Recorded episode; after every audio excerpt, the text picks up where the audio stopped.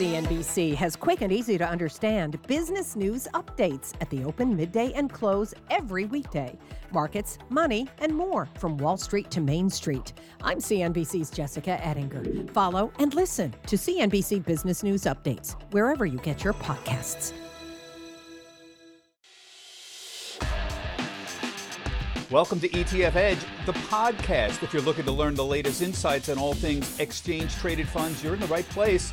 Every week, we're bringing you interviews and analysis and breaking down what it all means for investors. I'm your host, Bob Pisani. Today on the show, we'll talk to Nobel laureate and Yale University professor Robert Shiller about how expensive stocks have been getting. He's worried about that. We're talking about standout behavioral trends he's seeing and the ripple effects of this week's presidential election. Here's my conversation with Bob Shiller and also with Ed Clissold. He's the chief U.S. strategist for Ned Davis Research. He studied elections and the impact on markets going back to 1900. Professor Shiller, I just want to pick up on our discussion earlier about your New York Times op ed where you said uh, you were concerned about the potential high prices in the market. Can you tell us what's concerning you right now about the prices and whether or not that's impacted or related to COVID? Well, I think we have to look at what people are thinking, not necessarily what they're talking most actively about. So 30 years ago, I started surveying both institutional and individual investors.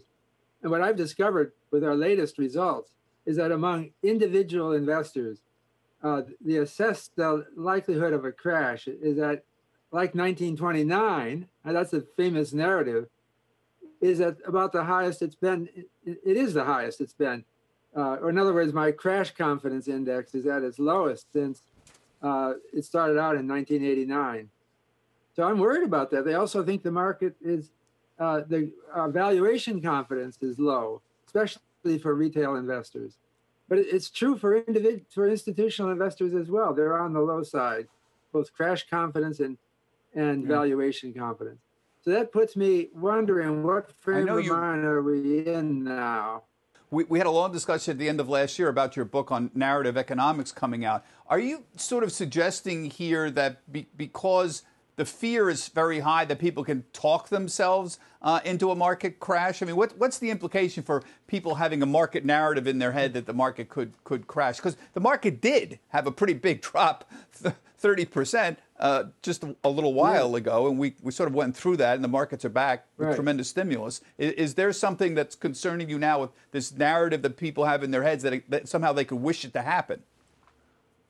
Yeah, that what happened between um, uh, February 19th and March 23rd was the uh, embellishment of a, of a pandemic narrative.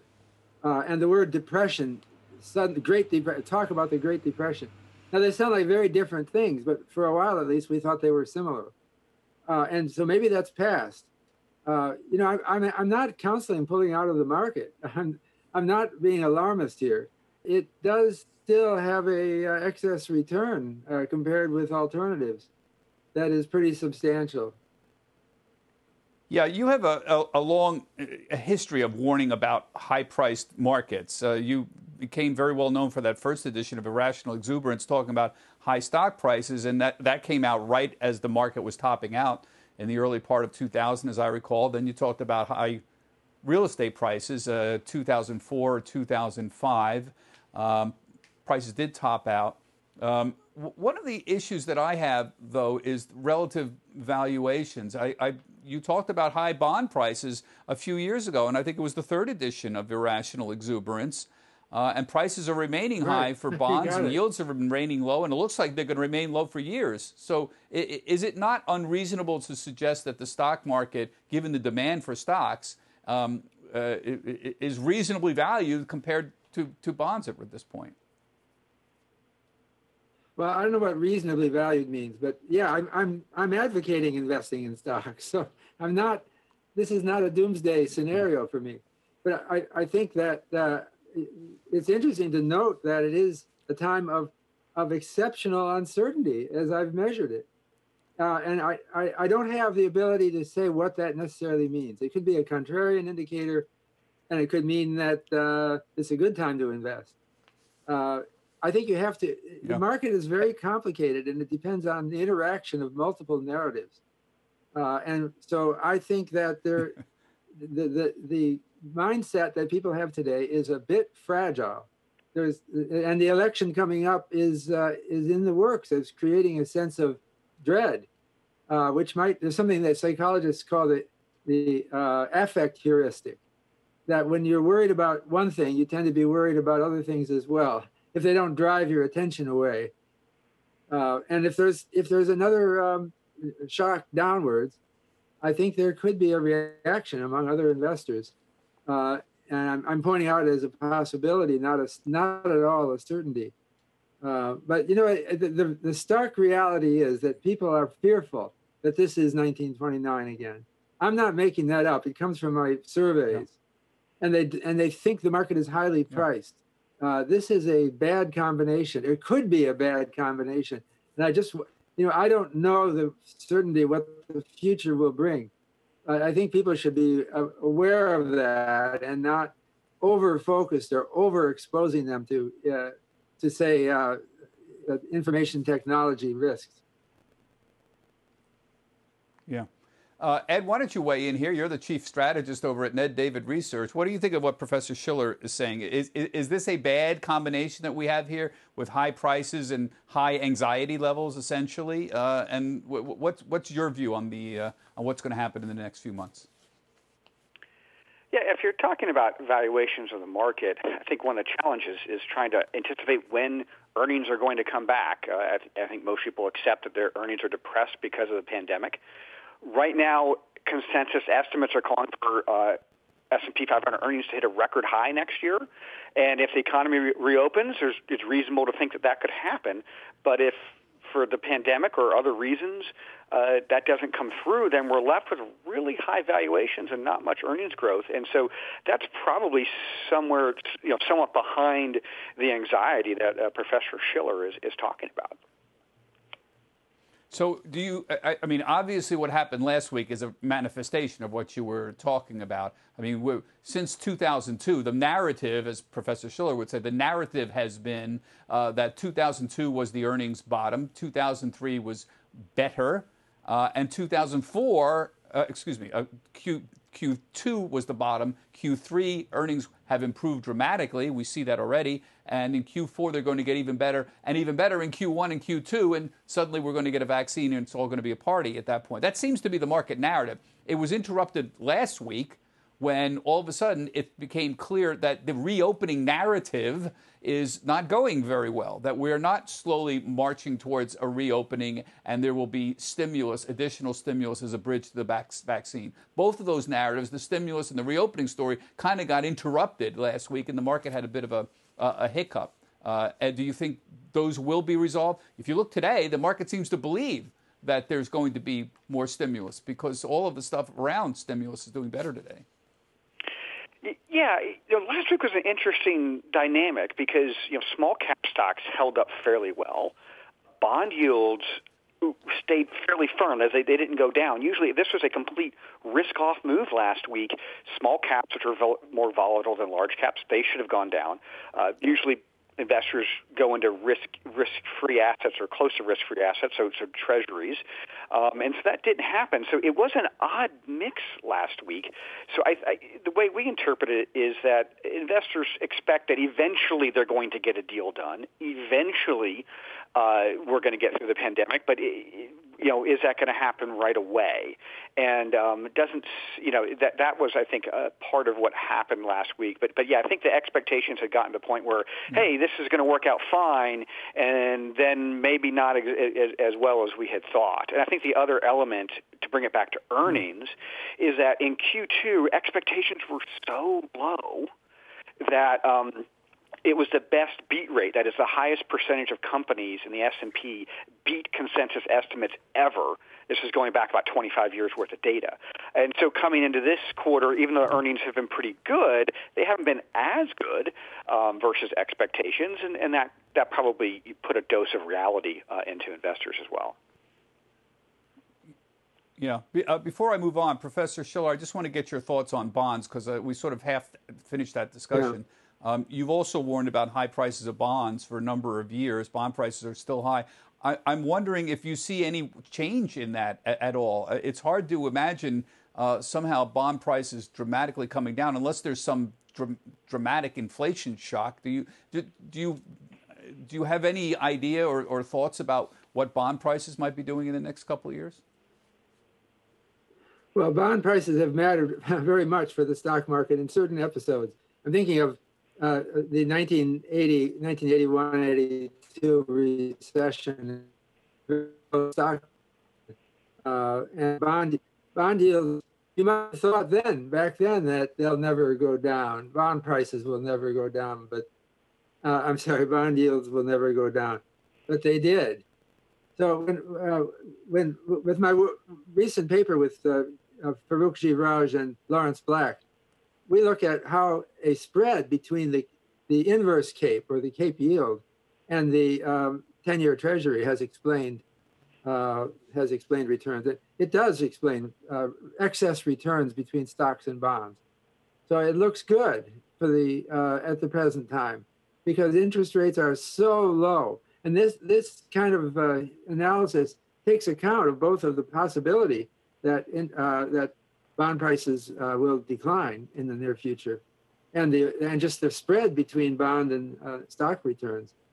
So uh, yeah, I think for a long-term investor, it's uh, it's not bad. It's not as good as it's been the outlook relative to bonds, but bonds are certainly at an extraordinarily low yield right now, and that has to be affecting investors. It's not the only thing at all, uh, but it's part of the narrative that's driving, uh, has kept stock prices so high. But it lives along with this other narrative about 1929 and about how stock prices were so high and people didn't believe it. Many people got crushed in the 1929 crash. And that's still there. It's still on many people's minds. It's like a folk tale that they grew up with, and they're reminded of again now. Yeah, I agree. Um, I, I, just want to move on and talk about the presidency and the markets because, um, Ed, you and I spent some time last week uh, talking about the markets and elections. Um, there's a couple of very unusual things about this year. I wonder if you can comment on that, particularly that we've had a recession in this year and a 20% drop in the markets. And uh, you and others have noted that historically that does not bode well for the incumbent. Can, can you explain that very briefly? Yeah, so we looked back you know, since 1900 in years when you've had either a recession or a 20% drop in the market. And the incumbent party is 0 for the last six times when you've had either of those happened. And of course, this time we've had both happen. You'd have to go all the way back to Harry Truman in 1948. Um, to to find a time when a president overcame that scenario. Now, the big question this year is does Trump get blamed for it? This was a unique situation, right? We had COVID. The economy was in pretty good shape yeah. before COVID. So uh, is he going to be blamed because of his response? Or do voters say, hey, he's the best guy to lead us forward from here, so we're, we're going to give him a pass on, on what happened, and he'll get reelected. So you always have to handicap these things for what's going on, you know, this cycle, yeah. rather than just purely looking for six and saying, okay, then Trump's definitely going to lose. But I agree with your point. This is unusual uh, in that you've got the 20% drop in the markets and a recession, and I, I, an incumbent hasn't won under those circumstances since Truman. Is that is that right, Ed? Not, with these two things against you, your point is this is pretty tough to overcome, but it's not clear whether the electorate will blame Trump or not for this. What's always amazing to me is to point out to people that the stock market has gone up historically regardless of who's in the White House, regardless of whether it's a Democrat or a Republican in the White House, the market tends to go up. There, under Democrats, this is adjusted for inflation. Ed, these are your numbers: uh, 3.8% when they're in power, and under Republicans, it also goes. The point is, it goes up under under either one, and under. I think the important distinction you were trying to make in our discussions last week was what happens when the Congress is involved? How do markets act when a Republican controls the White House and the Congress, or a Democrat controls the White House or con- the Congress? Or a Democrat controls the White House and the Republicans control it. And, and here's the results, uh, Ed. And again, what's remarkable to me, Ed, is it goes up no matter what, although the best scenario is when the Republicans are in the White House and the Congress. I wonder if you just comment. What's amazing to me is this is going back to 1900, your numbers here, uh, and they're all up under, no matter who's there, better under Republicans in Congress, both controlling the White House and the Congress. But um, wh- why is it that the market tends to go up no matter who's in office? Can you just sort of comment I think that's the most amazing thing about this. Well, I think that, that we over exaggerate the differences between the parties. This is still a capitalist uh, country. Um, it's still a democracy, and so uh, as long as you have those things in place, uh, capital can be treated fairly well, and uh, and investors tend to are, rewarded, and you know stocks go up over time. So I think that's the that's the main takeaway uh, from this. I mean, and you can find particular periods when or particular combinations that have worked um, a little bit better than others. Um, in particular, if you have a Democrat in the White House, the market tends to do a little bit better when they've had some sort of check on power um, you know, either Republican Congress or split Congress, and it's all, all Dems. But, but yeah, you know, it, it's at the end of the day, um, as long as we still have the basic bedrock in place, uh, you know, that tends to be positive for stocks. Yeah, uh, Professor, I wonder if you could comment on that. There's a Ed was sort of bringing up this narrative yeah. to use, you know, your term about this uh, that the president isn't as influential as in the economy as many think, but there are, that there's a lot of factors. There's a lot of stories and narratives behind what drives the stock market. And it's yeah. not necessarily the president. We're in a capitalist society, as Ed mentioned, and we've got a court system. I mean, there's other narratives here besides the president is the emperor yeah. narrative. Uh, first of all, let me uh, uh, say I think Ed and I are, uh, are kindred spirits. We both like to look at history. And you went all the way back to 1900. That's great. That made me think, dredge my imagination. You know, there was a similar experience in 1876. That's before your sample began, uh, when there was an election between Hayes and Tilden, right in the middle of a depression, by the way, 1873 to 79 depression. Uh, and uh, uh, uh, Tilden won the popular vote, but lost the election. And there were also talk of, of cheating, and they had to go to the Supreme Court, I believe, to resolve this issue. You know what happened? The stock market didn't do anything. So uh, you can't. It's hard to generalize about these experiences. They're all different because they the, the narratives are different. Some of them might be similar, but it depends on how they trigger other thoughts and narratives. Uh, so I, I I think there's a lot of uns- I really don't know what's going to happen tomorrow in the uh, in the election. Uh, I think there's a danger uh, the, I, I, list these factors of the crash confidence and valuation confidence as kind of like risk factors, uh, uh, just like there are risk factors for COVID 19. Uh, some people, like older people, are more vulnerable. So I think that our, our economy is kind of vulnerable because of a, a bad affect uh, and a loss of trust that, that everyone, both sides are claiming the other side is lying. Uh, and that has never happened before. So it's hard to prove what what what that will mean. I I, I still think that the the situation means a, a tumultuous market in the coming days, and you have to think about whether you want to put your long term investment in now or to wait a while for this dust to settle here. And I don't know the answer. It's a difficult thing to uh, to decide. Yeah, it's certainly very difficult. What it looks like right now is a lot of people are still trying to look over the hump here uh, and to the prospects for a, a, vaccine stimulus and the gradual reopening, although it's certainly a lot of hiccups in that market. Now it's time to round out the conversation with some analysis and perspective to help you better understand ETFs with our Markets 102 portion of the podcast. Today we'll be continuing the discussion around elections and behavioral economics and the importance of narratives in economics with Professor Robert Shiller of Yale University. Professor Shiller, while I have you, I just want to bring up that book that you wrote, uh, oh, close to a year ago about economic narratives. We had such a wonderful discussion uh, eight or nine months ago. The, the, book was about the importance of storytelling in economics, and it, it focused on how humans understand the world by telling stories. Uh, and while most people don't understand obscure economic theories, they certainly do uh, understand about how the impact uh, of the economy can yes. affect their lives. So this was a great book, and I'm wondering what kind of narrative kind of exists around COVID and the economy right now, or is it too early? Have we not gotten that? Since you're very good at explaining stories, and I'm a journalist and a storyteller, I pay a lot of attention to this idea of narratives. What's what is the narrative you think the public has right now around COVID and the economy? Yeah. Unfortunately, it's a complicated question. There are many narratives. I call them constellations of narratives. Uh, and there are some old ones that can come back. It's like influenza. A narrative is like influenza. Uh, if uh, there's a mutation or something changes in the contagiousness because of change in the environment, it can start spreading by contagion again.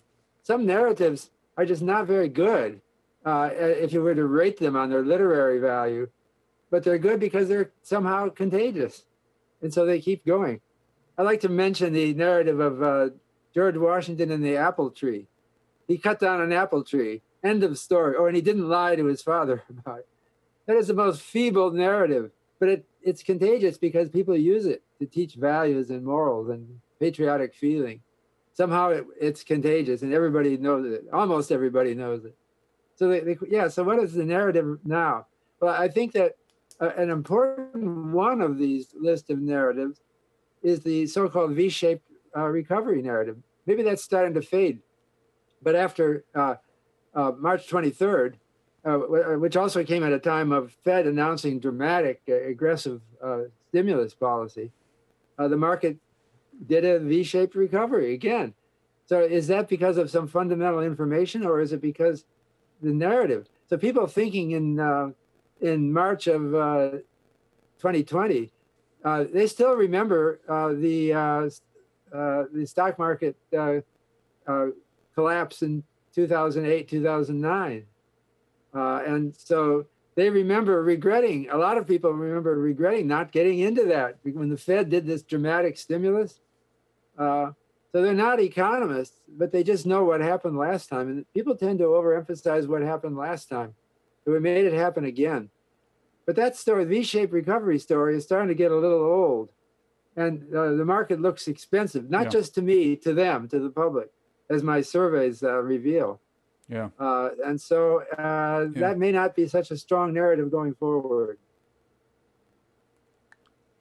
You know, the, you're right about the narrative around COVID. It's very, very complicated. Like, if you just look at the resistance to the mask wearing, what what is what's around that whole thing? And the narrative seems to be some some narrative about freedom for example, um, and, and resistance to the idea of wearing masks as an infringement upon freedom. There may even be some class narratives uh, round up in that. I'm trying to think of the way you thought in the book, uh, in, in, the book about uh, economic narratives. Um, so you're right. There's there's all sorts yeah. of complicated things wound up in this.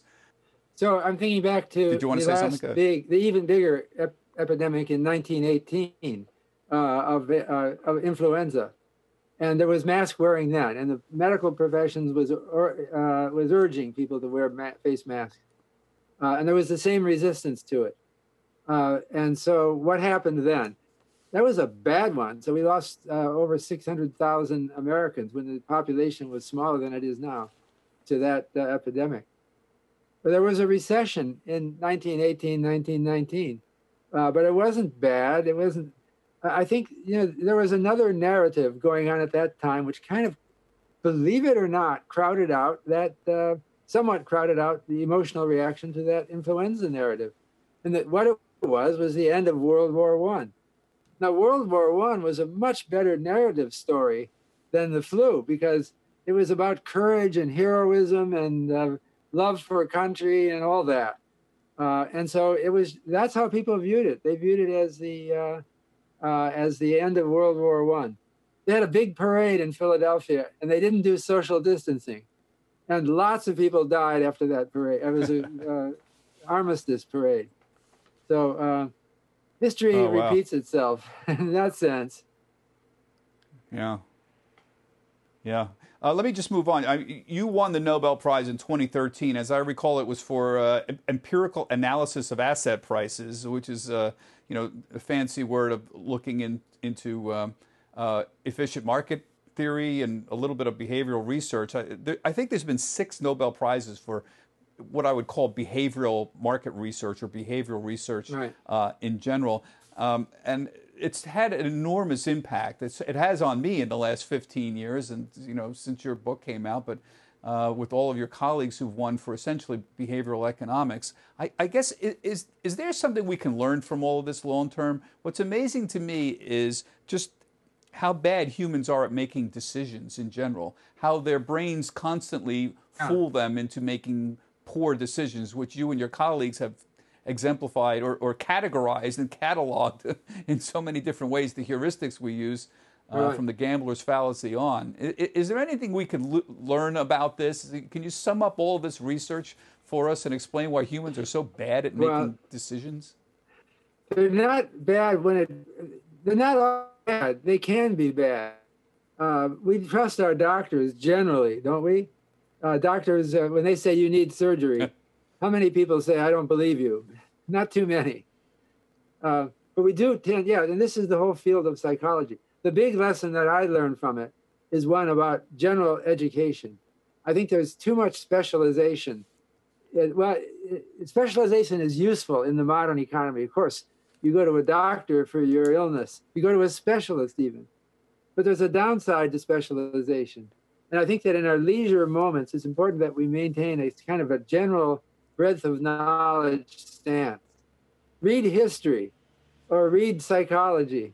Uh, that's the that's the basic lesson because otherwise you'll be talking to people who are too busy with their specialty to see the big and broader picture uh, and you'd be relying on uh, yeah. aphorisms rather than uh, real science.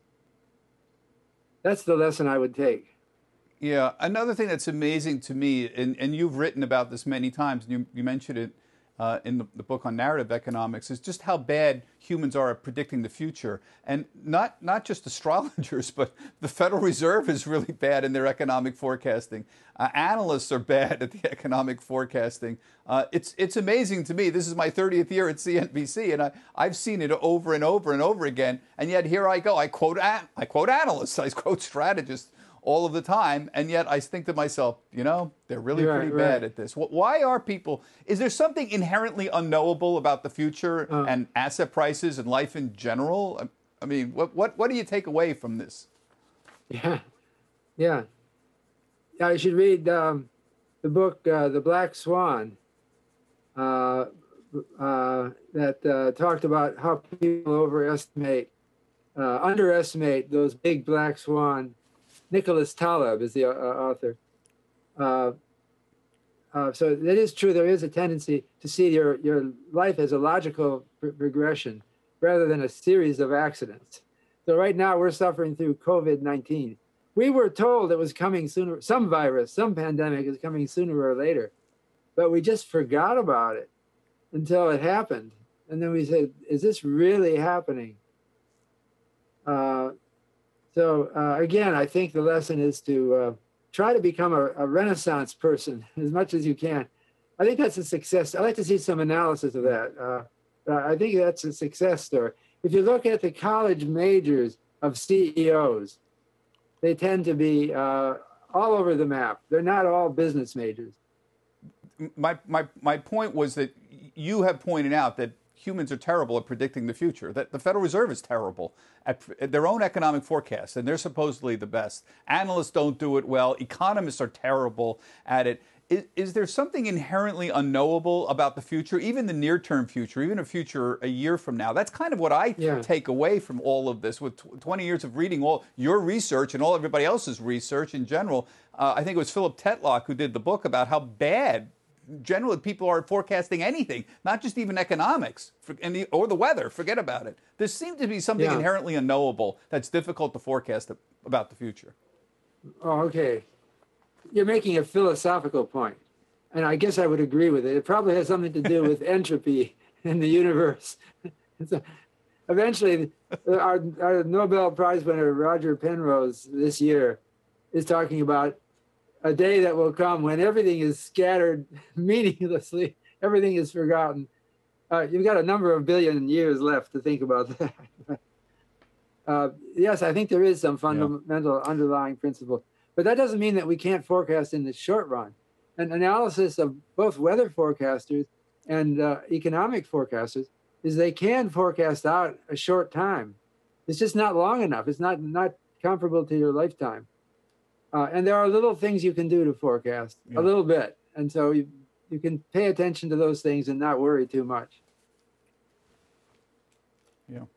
Um, let me just move on. Two, two more quick questions. One of my favorite chapters, your irrational exuberance, was when you talked about the press and specifically the financial press. And the implication was, and I'm paraphrasing, was that the financial press is somewhat complicit in helping put together these uh, narratives, for example, of what the stock market is doing on any one day, when in fact it's characterized by drift, the random walk, as Burton Malkiel uh, would say. Um, has the financial press gotten any better? I'm talking about, by the way, I am the financial press. Um, uh, or yeah. are we still sort of complicit in, in, putting together these narratives that don't really make any, any long term sense? Well, I think that the, uh, uh yeah, you, you are in a competitive industry, as you must know. There are competitors. And uh, you, uh, compared, uh, people are drawn to news stories that uh, that are, uh, are colorful, dramatic. Uh, so there is a tendency to over dramatize a little bit, to emphasize uh, things like anniversaries of events or uh, as if that mattered. maybe it does matter if you talk, if you follow them as a, uh, as a guide to what we should be talking about. But I, I have a certain admiration for them outside the financial press. I have a certain admiration for them they do have a uh, a set of they, they, their ears are open to a wide variety of, of facts. Uh, so I, I, I, think the, the financial press does have a warm spot in my heart, even though they may they may sometimes create bubbles. Yeah. Well, I appreciate that. Uh, f- final question. I wanted to ask you about what the current state of the efficient market hypothesis debate was. I don't want to get into anything long and scholarly, but I had Burton Malkiel on last week. Now, you, as I recall, you gave your Nobel lecture on the subject, claiming that I don't know if it was fallacious is too strong a word, but you didn't agree with it. Burton Malkiel was on last week. I've known him for many, many years, and he defended it again. He said that all the theory says is that asset prices reflect all the available information. It doesn't necessarily mean that the prices are right. He sort of hedged a little bit there. Is yeah. there any agreement on efficient market hypothesis at this point? Well, I have uh, two uh, things I have said about it a long time. Yeah, 20 25 years ago, I once said uh, the efficient market hypothesis is one of the greatest errors in the history of economic thought. That was my mood. Uh, since then, I've gotten a little bit more charitable, uh, and I'm inclined to say that it, the efficient markets hypothesis is a half truth. I have to first teach it to my students. I teach finance. I have an online course, by the way, you can take called Financial Markets on Coursera. It's free, okay? But I, I, I teach my students about the efficient markets hypothesis because they probably underestimate how efficient the market is and how difficult it is to forecast. But then I unteach it a little bit and I say that uh, it's not, that doesn't mean the market is right all the time. And in fact, people who, who work on trying to predict the market are somewhat successful, especially if they're smart. And, and I, also, I said hardworking. Uh, there's literature showing this.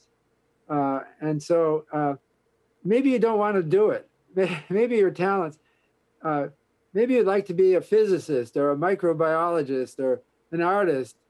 Uh, what do you need all this money for? so, uh, uh, but if you really want to, I think you can. So you're, you uh, somewhat, on the average, beat the market. Uh, it's, a, it's, an interesting uh, point.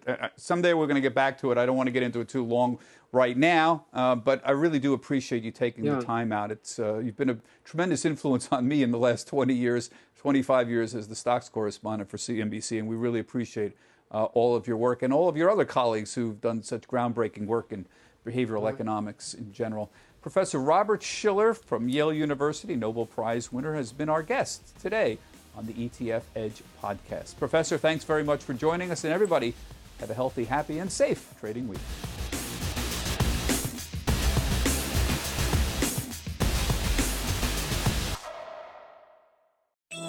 CNBC has quick and easy to understand business news updates at the open, midday, and close every weekday.